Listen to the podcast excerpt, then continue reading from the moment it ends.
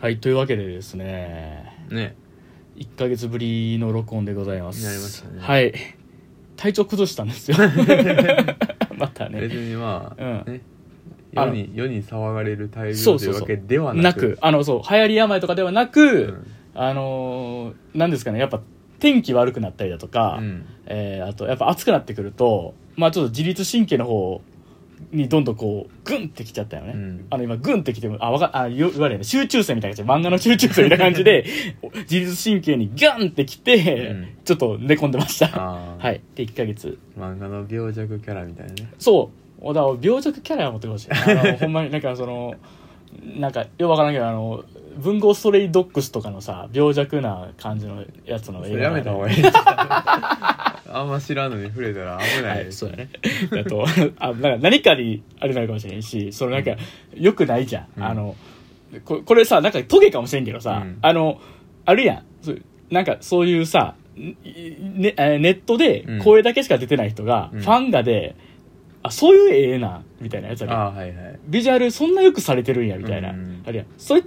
てどうなんみたいなたまに思ったりするからだからやめとこうやめときますねやめとこうはい、はいだからまあ普通にあのあの、うん、病弱なんだ病弱ただ病弱なだけただ病弱なだけの男性はいでまあ1ヶ月半ちょっとねあ1ヶ月か1ヶ月とれてなかったっていう感じなんですけどはいはいただまあ見てたもんとかあったんですよいっぱいねうんでそれのがちょっと溜まってきたんでうんまあちょっとちょっとずつ元気になってきたんで、まあ、また撮ろうかなってことで、うんまあまたあのできれば週1回ぐらい、うんちょっとでペースで更新またできていったらっていう感じで、うんまあ、あのどできてない時は大体寝込んでるっていう 感じのあれでございますというわけで今回話したいのはあれですえーっと「夜は短し歩きよ乙女」の舞台版はいが、えーっとまあ、先日、まあ、やってましだいてぶ前やだいぶ前ですねもうこれの3週間前ぐらいですかね見たのはね27 6月27ああということはその見て撮ろうって言った時に寝込んじゃってたっていうあれで、まあちょっとまああのでまあ正直あの今からもう見る機会自体はあのないんですよね配信とかはないんですけど年末に DVD ブルーレイが出るってことで、まあちょっとその機会にまあもしよければ見てない方はちょっと見れ見ていただけたらうんっていうのもえですしまあちょっとまあ僕なんかその記録じゃないですよ記録としての感想をちょっとやっぱ残しておくべきかなと思いましたのでちょっと今日はやりたいと思いますほいということでいきましょう「はぐれラジオ純情派」はいというわけでですねはいえっ、とまあよく倒れがちなの方が、えー両目洞窟人間です、あその弟ですはい、まあ弟もちょっと調子悪く て今月お互いちょっと調子悪かった調子悪めやね悪かったですねまあって言いながらなんですけど、まあ、夜は短し歩けよ乙女ってね、うんまあ言いましたらまああのまあ、僕としてはもう本当にもう何青春というかうんもう10代の時のうん一冊なんですよまずは、うんまあちょっと舞台版の話になる前にまあほんまにこの一冊があったからうんもう人生が大きく変わったみたいなほうような一冊なんですよ、うんうんまあほんまあの森見富彦先生がね、まあ、発行したのは2006年の11月あそんな前29日っていうだいぶ前なんですよねへーで僕もこれ知ったんはその年その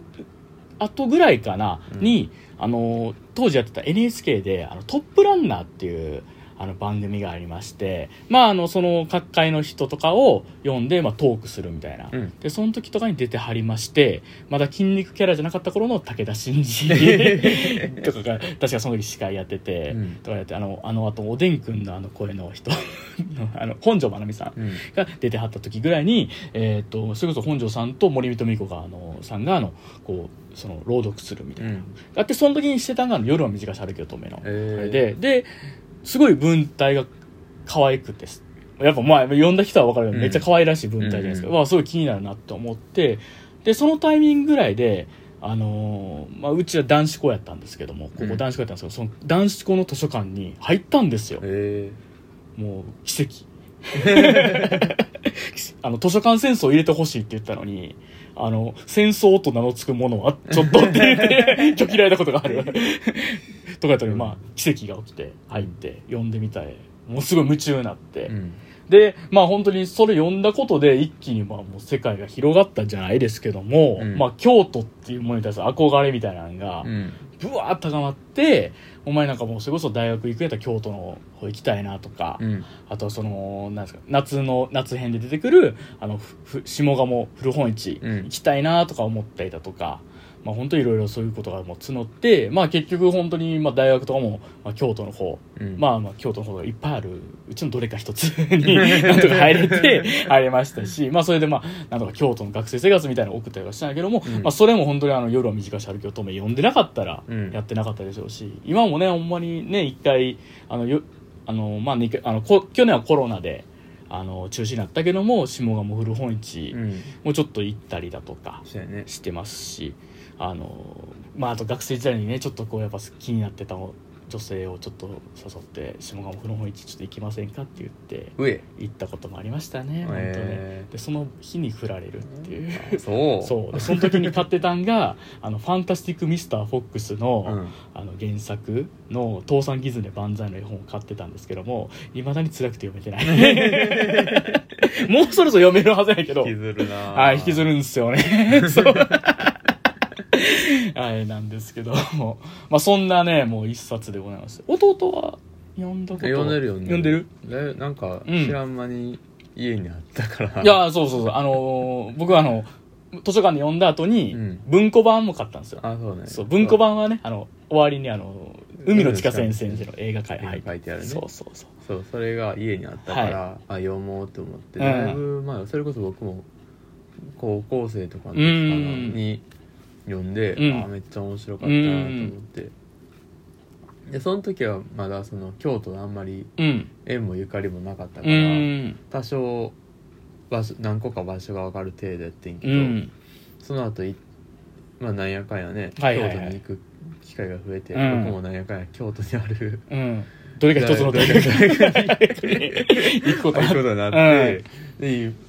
通った結果やっぱすごいこう何細かく場所が分かって、あめっちゃそれでよより面白くなってうんもともと面白かったのにより面白くなってそれこそ古本市も行きたくなったから行うったしん、。いろいろね、うんやっぱこう何うん。場所にすごい寄り添ってて、うんめっちゃ面白いすごい不思議な本やそうね。なんか、行けば、なんか、そう、もう一冊だけのもう本当に面白い、ね、面白いし、行って、またそのなんか魅力が減らへんっていうか、うんなんか、またその立体的になることでよよりちょっと魅力がまた感じられるっていうか、なんかすごいこう、なんて言うんだろうな、なんか、本当になんか、あの、まあ、か描かれてることは、ちょっとファンタジーに近いんやけども、でもなんか京都のでん見た時のなんかうん過ごした時の感覚とかがやっぱベースになってるなってうんいうか、んすごくこうなんかうわ京都っぽい本っていう 感じなんですよ。そうやねはい。まああのーまあ舞台版がね、あ、舞台版になる前なんですけど、まあ、えっと、これあの、まあ映画にも一応なってそうやまねしたね。あの僕は見たよあの湯浅正樹監督だから、あのうんで、えっと脚本が、まあ、今回の舞台版やりましたけどもヨーロッパ企画の上田誠さん、うんまあ、要するにあの四畳半神話体系うんのコンビ、うんでこれもう四畳半自体もまあだいぶ前やね2009年とかそれぐらいやってねそうねまあ、素晴らしいアニメシリーズやってでまあ映画版もあってまあただ映画版はちょっとこうまたアレンジがねそう加わってきてキュッと1時間半ぐらいにまとめなあかんからそうそうそうそうそう。なんていうか、あの、こう、見た時の感想としては、えっ、と、まあ、原作自体がそうなんだけども、うん原作がすごい楽しいなってなったら、冬編でう、んすごく寂しくなっうんて、でもまあ、なんか、なんか、終わるっていう。うんだからちょっとこう、ちょっとだけ、なんか変な話、面白さがちょっとだけガクッと一瞬減るっていううん印象の構成の、うん、やったのが、えっ、と、アニメ版はね、これ構成の話のっていうと、一番好きだし、一番盛り上げてほしい文化祭のパートが、ちょっと面白くなくなって て、逆に、面白くないなと思ってた冬パートが面白くなって、なんか満足して終わるみたいな感 じのなんかこう、うんまあそういう不思議な感じのうん。世界になってたよねそうそうそうそう。やっぱその、1時間半でまとめるとうんだとか、やっぱ四季の話を本当になんか一晩の話みたいな感じうでん変えたりとかしてて、まあなんていうかこう、あとはやっぱその、やっぱ原作通りにそれをやると舞台版が今回3時間になったように、まあ、結構長くなってしまうのをやっぱキュッとするための工夫とかがうんいろいろあってなんかよりまあ言ったらその湯浅さんとか、まあ、上田さんが得意なまあストレンジな方向にちょっと寄せていってってっていう感じもあって、うんまあこれはこれでとても好きうんな作品ではありましたね。まあ、あのこ同年にねあの湯浅さんでいうとあの夜あの、ね「夜明け告げるルーの歌」あっそていうやうねあって同じ年やね同じそう そうなんか夜は短し歩き乙女の方がうんちょっと世間的には評価が高いのかもしれないですけど、うん私たちはルー派というそうやねうんルーめっちゃ良かったルーめっちゃよかった っていうことも一応言っておこうと思いますであのー他なんですけど、うん僕夜は短しはね結構いろいろ他にも好きなのがあって、うんあのね漫画版があるんですよあうあん存在はそう角川のあの、エー増刊エースで連載されてた琴音がんまるさんによる漫画があって、うんこれがねパッと見は違うんちゃうやんってなるんですよ、 うんその絵絵柄がちょっとこう言ったらまあエースっぽいうん角川漫画っぽいまあ、はいちょっとこうまあ当時で言うとちょっと萌え絵よりみたいな感じになってて、えー、こんなんちょっとちゃうなと思うねんけど、うん読んだらねあのすごい「夜は短し歩き乙女の」まあ、エッセンスとかが、うんエッセンスというか何やろオリジナルエピソードとかもいっぱい入ってね、うんけどもすごいこうちょうどいいというかちょうどいいっていう言い方しちゃうなあのうまいこと漫画化されてるっていうか、うんこれはこれでめっちゃ面白いんですよ、えーあのなんていうかその広げ方話の広げ方やったりだとか、うんまあ、その絵とかもなんかやっぱこうまあだんだん見慣れていったらうわこれはこれでありみたいな感じになってて、うんこっちはねあのなかなか多分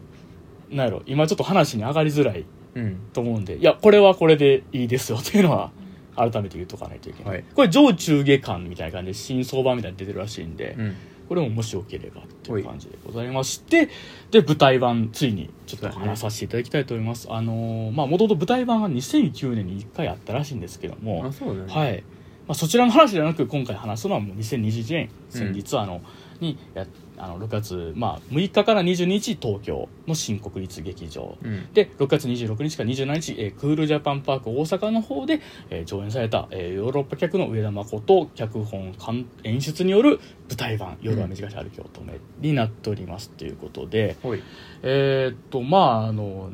そうですね、まあ、まずはなんて言ったらどっから行こうかなと思う、まあ、あのキャストうんキャストであの、まあ、先輩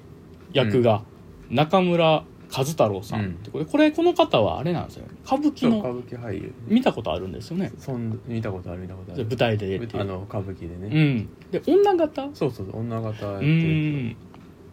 すごいよそう女形めっちゃ綺麗へえいやだからもう本当にちょっと全然そう全然ちゃうから うんすごい全然ち ゃうなるほどだからそうそうだから歌舞伎で初めて見てたからうんその普通のだから今回がそもそも初めてやなこういう現ああ代うんだからうん歌舞伎の人がどんなんなんねやろうと思ったらうんはじ現代劇初めてとは思われへんぐらいの、うんこう何、うん馴染みの良さそうですね、あのー本当に中村勝太郎さんが、まあ、まあ、こう、そう女方やるやりはる方やし、うん結構本当にもう、なんて言うんだろう、こう、他の写真、うん公演写真みたいな、めっちゃこう、綺麗な、うあっんたんだけども、本当にこの時はもう、あの、あーっていう感じの、そうあのうん。鬱屈したうっ先かつ 輩うっくつした先輩しか見えない感じで、で、あのーなんていうんですかね、その、またこう、いわゆる森見富彦文体 うんを、も、まあ、セリフ化してるやつやけども、言ったらうん膨大な量のセリフを、もう、あの、森見くんのあの文とブワーって喋るっていうので、いや、ほんまこれが現代劇初めてなんかっていうぐらい、すごい上手いし、まあ、なんていうか、あの、四畳半神話体系の時の、あの、あれは誰やったっけあの、えっ、と、先輩役やってはった人って、あれちょっと今調べるわ。あの、えっ、と、ああ、浅沼慎太郎。うんうん浅沼慎太郎が四条島体験の時に僕それこそ森見と彦文体のあれうんをうんされた時に、わすごいなってなったけどもなんかそれがほんまになんか肉体を帯びて出てきたみたいなうん見た目も含めてすなんかもうそれでちょっと圧倒的やな感じでまずやられたし、でまあやっぱこれ作品でやっぱ一番ある種肝なのは、うんまあ、黒髪の乙女役が、これがあの乃木坂46の久保しおりさんっうんて方でらもしいですうねはい、私ちょっとこ全然知らなかったんですちょっとごめんなさい存じ上げてなかったんですけど存じ上げないあげなかったんですけどいいややここのの疎いからな疎いんですよほんまにごめんなさいカルチャーに疎いカルチャーに疎いんですよ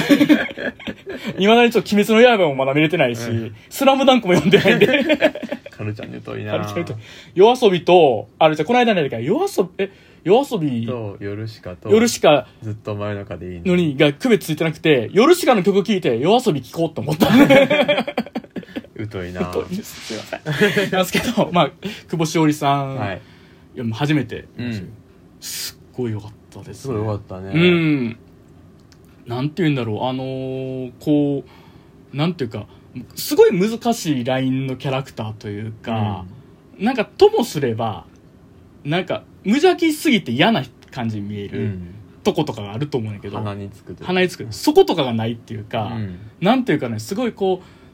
う、あとなんかアホに見えちゃうじゃないですか、無邪気すぎると。うんうんそうじゃないっていうか、よし、なんかやっぱこのキャラクターっていい、あの、元の原作でもいいなと思ってんねんけども、うんあの、芯はしっかりあるっていうところなんですよ。うんうんで、無邪気っていう、無邪気は無邪気なんやけども、面白いってことにどんどん飛び込んでいくっていう、うんその、受動的ではなくて、そういう行動的なキャラクター。うんじゃないですかそこのなんかその感じをすごいでもあのあの文体でなんか可愛らしくなんて言うんだろうそれこそなんかこうふわふわっとこう飛んでいく感じっていうのを、まあ見事にやってはって、うんまあ、特にちょっと圧巻だったのはやっぱあのあれですねあのこう途中の文化祭のねあのプリンセスだるまああのとこの演じ分け方、そ うん、う上手やったね上うんそうこう入っていくっていう、うん感じがあのやっぱすごいよくったりとかあと今回その舞台っていうのがあのーちょっとこうまあラップというよりかは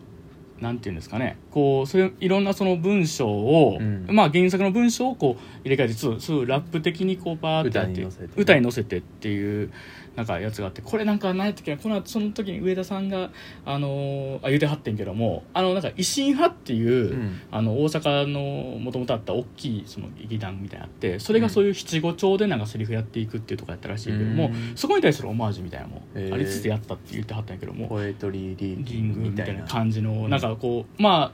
こうリズムよくみたいな、うんそれを今回やった言ってたけどそのとかを結構何個かやっててそうやねそうそれとかもすごいよくてようこんだけ覚えたなそうそうそうそう。なんかすごいその良さみたいなのがあってっていう感じで。まあこれがまあメインキャスト、中村和太郎と久保しおりさんで、うんまあその他にももうすごいこういろいろなもうね、まああのいつものヨーロッパ客メンバーみたいなのもいたりだとか、あのーまあ鈴木沙さんとか、うんあの有名どころやったら竹中直人さんとかもいたりだとか、もうすごいこうメンバーでやってまして。なんですけどもまあねなんて言ってんですかねどっからどう話そうかって話なんですけど もまああのえーっ、と、まあ、じゃあちょっと僕がこうどう思ったかみたいなうんうん感じの話から言うと、うんまあそれこそ原作ありましたうんで、まあ、漫画版ありましたで映画版ありましたっうん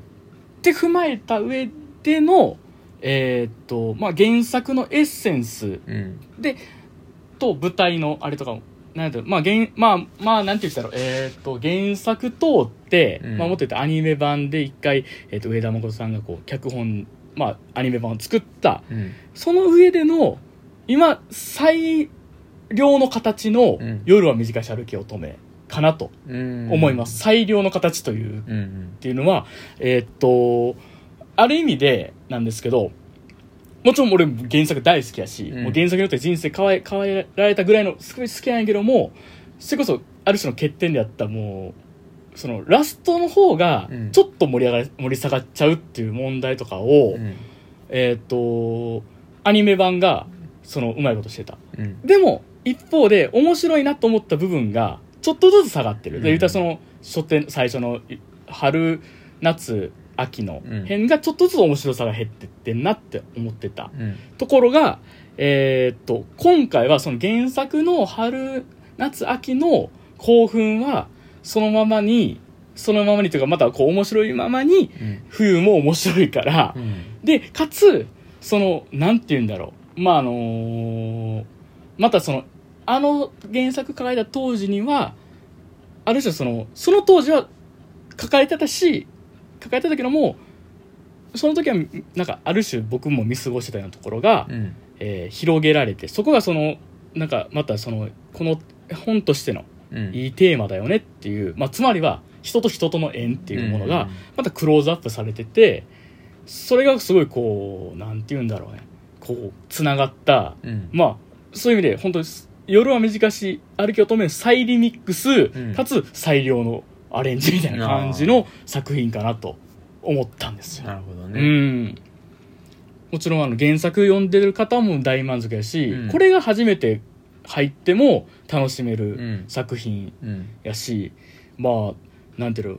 もうすごいでかつやねんけども舞台としての面白さもいっぱいあるんですよ、うんあのーなんていうんだろう今回がねその舞台が中央にくるくる回る装置があって、うんそれで舞台がコロコロ変わっていったり、うんあのまあ一種プロジェクションマッピング的な、うんあの幕をで使ってっていうやつもあったりだとか、うんあとはその結構な数出てるんですよねそれ10 20人ぐらい出てるんかな、うんけどもそれとなんかもうどんどん色の衣装で着替えて、うん別の人として出てくるから、うんあのなんやろ多いねんけど、うんより多い感じだあ1ーそうやねうんもうなんか100人規模ぐらいでやってるような感じがあって なんかそのあのあのまあ夜は短しってやっぱわしわちゃわちゃ感がすごい、うんいいなっていうあれやけどその人人のわちゃわちゃ感がすごい強調されてて、うんよりなんか良かったなとそや思ねったんですよねはめちゃいめちゃわちゃわちゃしててそうそうめちゃわちゃわちゃしてそのなんかうるさい感じがうんやっぱよく出てるなってうん思って、まあやっぱ特にそのなんですかね最初の第一夜ですよね、うん言うたらあのその木屋町でうん飲み歩いてっていうののやっぱあのーなんですかねまあ言ったら3つのグループが重なるっていう面白さがあるじゃないですか、うんあのやっぱわちゃわちゃ感みたいなのとかやっぱたまんないものがあったりだとか、うんやっぱ俺はあっこでまあ言ったらバーンって重なってうわーってのところがちょっと面白すぎて俺泣いちゃったもん ね面白ーと思って面白かったうねんやっぱいや面白いなと思って、うんなんやろななんかやっぱすごい相性いいっすよね上田誠さんとその森見と美子作品の相性の良さって、うんやすごっい相性いいぱ伏線多めって言ったらあれやけど、うんこことここつながるんやっていうか、うんなんかそういう楽しさみたいなのもあるじゃないですか、うんなんていうのこうあの上田のヨーロッパ客もそうやけども、まあ、森美さんもそうやけどすごい伏線いっぱい張ってうんバーってやるタイプやけども、なんかこれ見よがしって言ったら嫌じゃないこうドヤ顔じゃなくうんていうか、なんかすごいなんかこなんていうのおもし面白くなる渦を作るためみたいなわけじゃないけど、うんそれの感じっていうかななんて言ったらいいんだろういやうまく言えねえ まああとねまあすごいこう好きまああとね良かったなってまあいろいろとあるんですけど、まうあ、んそれこそ夏編のあの本のね、あはいはいまあ、下川お風呂本市それこそ我々がよく行く下川お風呂本市でもいろいろ改編とか、うんそうちょこちょこは変えてんそねんうけちょどこちょこ変わってるてんねんけどそれがまたいい,いい、うんいい感じに作用してるっていうか、あのーでまあ特にもうそのやっぱ夏編で、うんまあ、これはちょっとねやっぱ大きく推したいのはあの藤谷莉子さんっていう、あの役者さんがあの本の神あの古本の神様っていうあのうん子供をうん演じてたわけなんですけども、そこでのあの言うたら、まあ、原作でも圧巻やったあのうん本と本はつながってるんだっていうのを一気に説明するとかはないけども、それがまた歌になってるんですよね、うんそのそこのシーンの圧巻さったらっていう、んもうすごいよかったすっごいのよもうあれもうこのここが見れただけでももう大満足っていうレベルの原作よりこうよりつながってるっていう印象がうん、増す感じ、そうそうそうそうそうなんかまだそのなんていうのこうそれこそ舞台な舞台ならではじゃないけども、うんその実際に物も出せるうんし、でかつそのやっぱ歌になっていくことでそのメロディーとしてつながっていく、うんその音としての気持ちつながり方っていうのもあるからう、んもうあよりここってすごいそういう渦の場所なんやっていうのが出てねうんすごい良かったっていう ねねえねで、まあ、あとラップで言うとね僕もこの方は大好きなんですけど、まあ、池浦定さんっていう、え、うんまあ、あのお肉とソレイユあの男に肉って書いてお肉って書いて呼ん ででソレイユっていう、うんまあ、これ京都のまあ一応、まあ、演劇っていうか、まあ、ダンスカンパニーって言ってんねんけども、まあ、そこの団長うんをやってはんねやんか。まあ、お肉のソレイユってどういう舞台やってるかっていうと、うんまあ、大体毎回、えっ、と、90分ぐらいは普通の芝居するね。うんえーまあ、例えば普通の芝居でも、なんかあの、えー、とロサンゼルス警察の警察の話とかあと青春もの、うん青春ものっていうねんけどもあのオニクロソレイユは男メンバーが全員上半身裸でジーパンやから、うんジョジョーラの男たちと あのセーラー服着た女の人が あの青春ものやってるっていう視覚的になえどういうことっていうのがちょっと続くけど90分ぐらいちゃんと進む芝居あんねうんうんうんん、そしたら90分目でうんそのお芝居の終わりに突然地球に危機が訪れんねん、うんえー、と地球のコア止まったうり、んえー、と宇宙からエイリアンが攻めてきたりするねん、うんでやばいってなるやんか、うんでどうするかって言ったらお肉のメンバーがダンスでそれをなんとかするっていうのが30分続くで途中で、うんあの客お客さんも上がっておいでみたいなのあって、踊って俺も踊ったりとかあるけど、踊ったりとかしてで楽しいってなってんねんけど、えーメンバーが最終的に全員ねあのその地球を救うために全員死ぬねんうんで、くそーこんなことだなーみたいなので言ったら、えー神様に扮した団長が出てきて、うん全員生き返らせて、うんえーオッス番長っていううんパチスロの、で流れる「ディスタンス」っていう曲うんに合わせて全員で踊って大団円って いうのが毎回やってやんねんけども、えーめっちゃ面白いんですよでまああの要ヨーロッパ客と仕事もしてあんねんけども、うんまあその人が出ててでこの人ラップめっちゃ好きでっていう、まあ要舞台中のラップやったりしてあるから、うんけども今回もラップやってはって、うんまああの文化祭のねパートでもあのラッパーとして出てて、うんえー、と心あのー模擬店はそろそろ解体されるけども心の模擬店だけは解体せずにいつまでも盛り上がっていこうぜみたいな言ってて、俺が感動しちゃったあ僕面白かった笑っちゃった笑っちゃった。いや、お笑いながら感動 した。俺、俺最高のワードやんと思 って。心のもぎこてのん。模擬店っていいわいいワードだなんかいいあの、お肉の舞台の中でも、あの、あの、何体動かしなくても、心が踊ってたらそれはダンスだろって言って て、めっちゃかっこいいことめ言っうちゃね。いいっていそう うん。それがヒップホップだろって言ってかたっこいいなめっちゃかっこいい。 団長かっこいい。 ぼちゃっとしててねんけど ねまあでもそういう好きで、うんでねあのあとあのその団長がやってたキャラで、うんあの最後冬編でねうんもう風がもう蔓延してう、んもう京都誰もおらへんって中、そこを取材するヒップホップに染まりすぎた KBS 京 都 ないからないからない全然 KBS 京都京都ってねあの、うんあ京都にあるテレビ局なんですけどローカルテレビ局ローカルテレビ局なんですけどまあそこであのヨーロッパ企画はヨーロッパ企画の「暗い旅」っていう番組やっ、もうずっとねもう長いことやってあったりするんだけども全然そんな番組ちゃうねんそうねうもんっ、とうん、なんていうのちょっとしっかりしたしっかり したもう文化とかやりますよとか、もうそういうなんか地味やけど花とか映しますよみたいなところよ KBS 京都がもうヒップホップに染まりきってるって いうあこれすごい好きでした、ね、あれ良かったあれ良かったですねまあというわけでねあのーいやつまあでも今言うててあれなんですけど、うんまああのそうなんですそうなんですよっていうのが、うん冬編がうん風邪流行りまくって、うん京都から人いなくなるっていう話そうやねんなそうそう今見るとなそう、今見ると、あーって思ったもんな。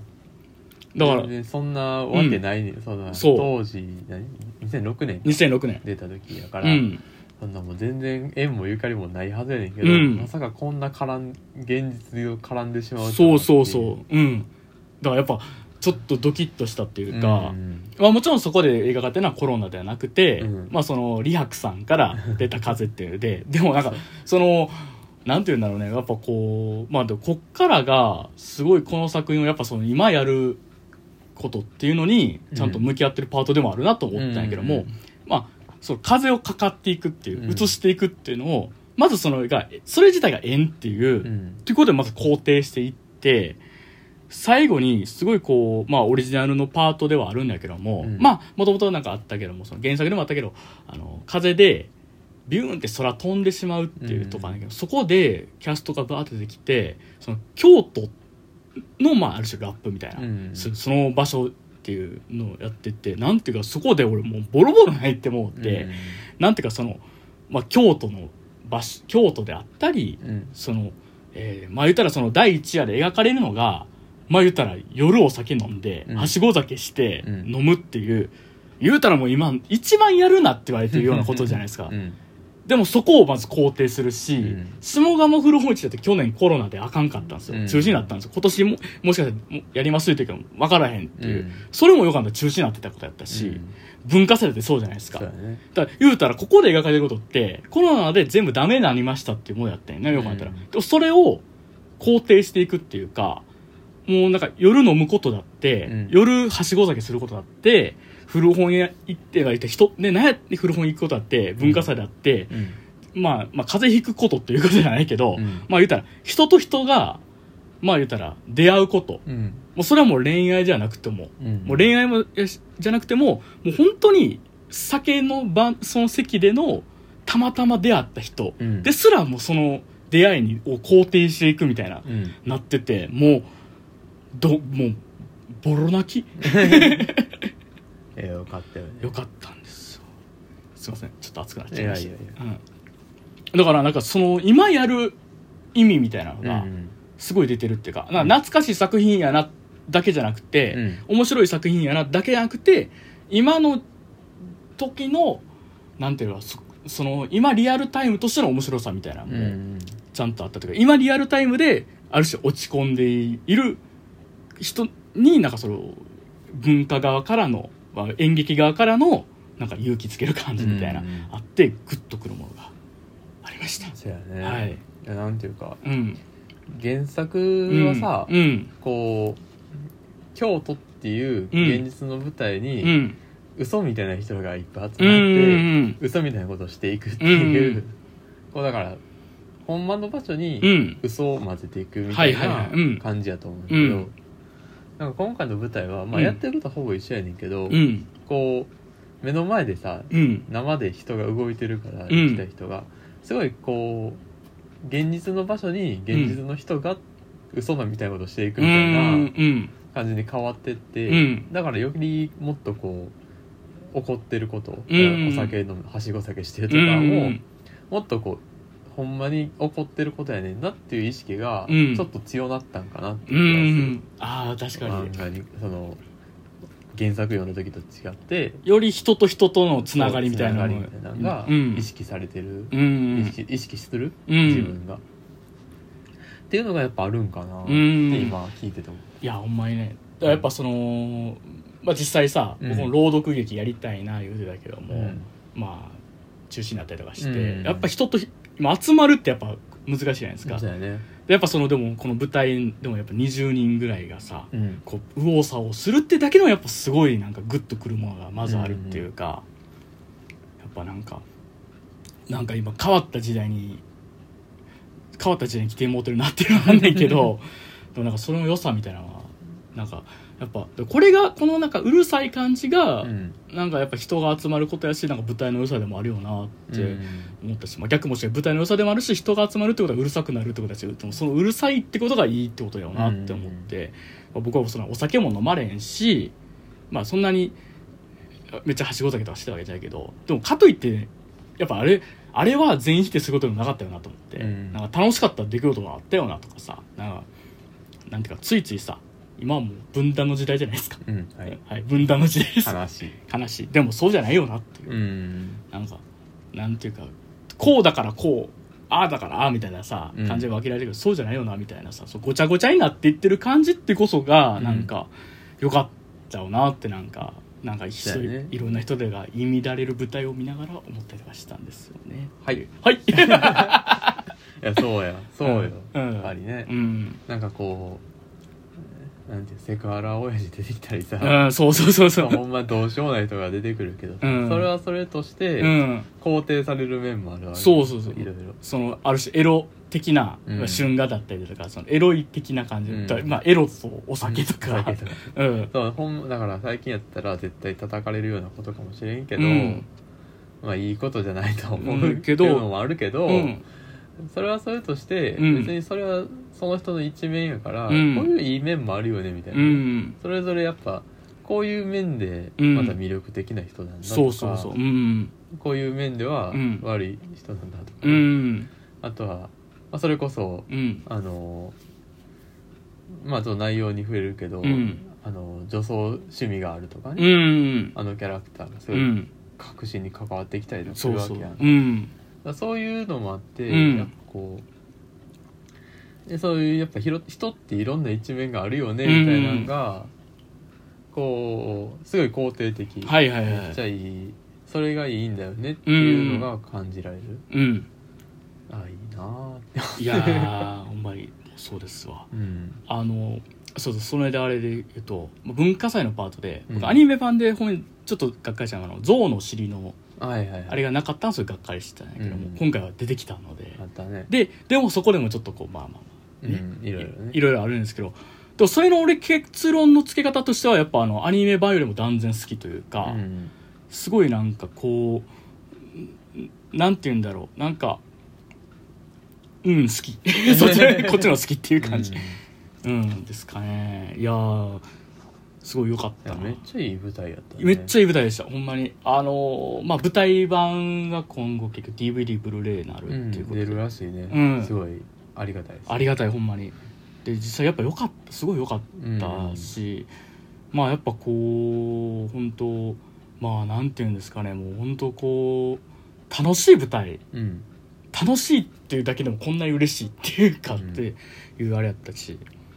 ぜひぜひちょっと見てない見てないっていう人山ほどいると思うんです多分、うんこの世の山ほどいると思うんです けどちょっとぜひ見てほしいなっそうやてね、うん見てほしいそうちょっとまあなかなか見てない舞台初手で買うのね厳しいかもしれないですけど、うまんあ、こういうだからなんか見れる機会みたいなの他にもあったらいいよなちょっともうちょっと安価で見れてで DVD 買うみたいな流れみたいなのあったらいいよなっていうか、まあなんやったら激死ねみたいに映画館で上映とかさ、うんまあもう一回配信していただけるとかまあなかなかねうんちょっとアーカイブは今回1日2日だけやってんねあれそうやねねそうそう難しかったけど、まあ、またちょっとやってほしいなっていやってうほしいねうん、っていう感じでございましたいやーいやーなんかそんな感じで、まあ「夜の短いシャルキ乙女」の感想でして、ほいまあ、これで以上「夜の短いシャルキ乙女」の感想は以上でございますほいであとあのちょっと前回あのメールがあはいありがたいありがたい以上来てましたのでありがたいですねあのはいこれはもうちょっと紹介させていただきますあのーラジオネームゾエアさんとはいいうことで、あのポンポさんを見た像の回ありがとうございますっていうことでああのーこれです前回あのねあの映画大好きポンポさんはいはにいついて話してましてっていうあのたす楽しんで見ていただけたようで嬉しいですおすすめした回がありましたでジーン君と創作を軸に語った両目さんの感想とても面白かったですとでで友人とはこの映画はクリエイターより人はジーン君にそうじゃない人は主にアラン君に感情移入するのではと話し合いましたアラン君っていうのがあの銀行員のあーキャラクターですねで脱足ながら私の感想も以下につけさせてもらいます、まあ、ここからがあのこうゾヤさんの感想ですね、うん個人的に手放しにに良かったねと言える展開が大好物なので序盤のポンポさんに付き人指令を受けた帰りに帰りの走るナタリーちゃんのシーンに心を根こそぎ持ってかれて以降は最後まで、えー感情よりがナタリーちゃんよりで、えーかっこそれこそ監督を信じて見守るような気持ちで眺めることになり、えー主観的な感動からは離れてしまいましたおそらく少数派なのですが、えー私にとって映画「ポンポさん」は最高のシーンである鑑賞体験だったと言えます、えー一つの映画でも見え方は千差万別ですねやはり感想の、えー他人の感想は栄養になりますえーまあ、最後に、えー友達曰く映画「ポンポさんは」えー感想を増すごとに、えー、記載人員フィニのやばさがどんどん露見していくらしいのでなおさらドン引きすることになるかもしれませんまた感想等会、えー感想回答を楽しみにしております改めてリクエストにお答えいただきありがとうございましたっていうのがメールなんですけども、いやもうこれ逆に俺こそこれ読んで、うんああってなったというか、うんもう本当にその言うたらナタリーさんのナタリーちゃんの目線で見て見てたっていうのに、うんあ俺逆にそっちで見てなかったわけやから、うんほんまにちょっとこうまあなんか自分にとって驚いたというか、うん驚いたというかなんかなんていうかある種凝りか凝り固まってた状態うんうんになってたんだと思ってまあもちろんどれを見るかっていうのは正解じゃないんだけどもそっかそういう目線で見てるってこともあるっていうことすら俺は気づいてないっていうか。うんことで、まあ、あのある種やっぱほんまに感想っていうのは突き詰めていくと硬くなっちゃうから、うんまあ難しいんだけどもなんていうかやっぱほんまに人の感想ってやっぱいいよねっていうかそうやねうん、本当に見るのはいいことですよねっていうで本当にあの、まあ、ゾヤさんあのありがとうございました本当こういうふうに感想を送っていただくのが本当嬉しいです、まあ、またおすすめの映画等がありましたら教えてくださいほいはい、というわけでございましたっていう感じでしたねまああのまあ今日はもう今回はこれ最後うんなんですけど一応やっぱ今日配信するってことでちょっとこれだけ言うとかなあかんっていうことなんですけどあの藤本つ樹先生の「ルックバック」配信今ジャンププラスの方で読み切り配信になったんでまあ俺ここよき聞いてるやつ はたどり着いてると思うんやけどもんなんかいるやろ多分うん一人ぐらい一人ぐらいあとなんかそのいやチェーンソーマンし読んでないしみたいな人うんいるかもしれないんで、そういう場合はいやそうでもなくてもちょっとルックバックマジで読んでほしいとルックバックはすごいごいね本当読み切り139ページの読み切り衝撃的な量やね衝撃的な量でも、うんそれは長いんじゃなくて、うん必要な量必要な量全然、うんでスッと読めるすっと読めるいやちょっと本当これはもうまたちょっとぜひ感想も残したいレベルなんですけども、うん、まず紹介にルックバック本当に良かったんですごかったね、はいほんまに良かったんでぜひぜひほんまにね、はいやりたいもんねやりたいですラジオねラジオやりたいほんまに声上げてない こほんまに声上げてないだだか、からら、うんいやわかるよ、うんこ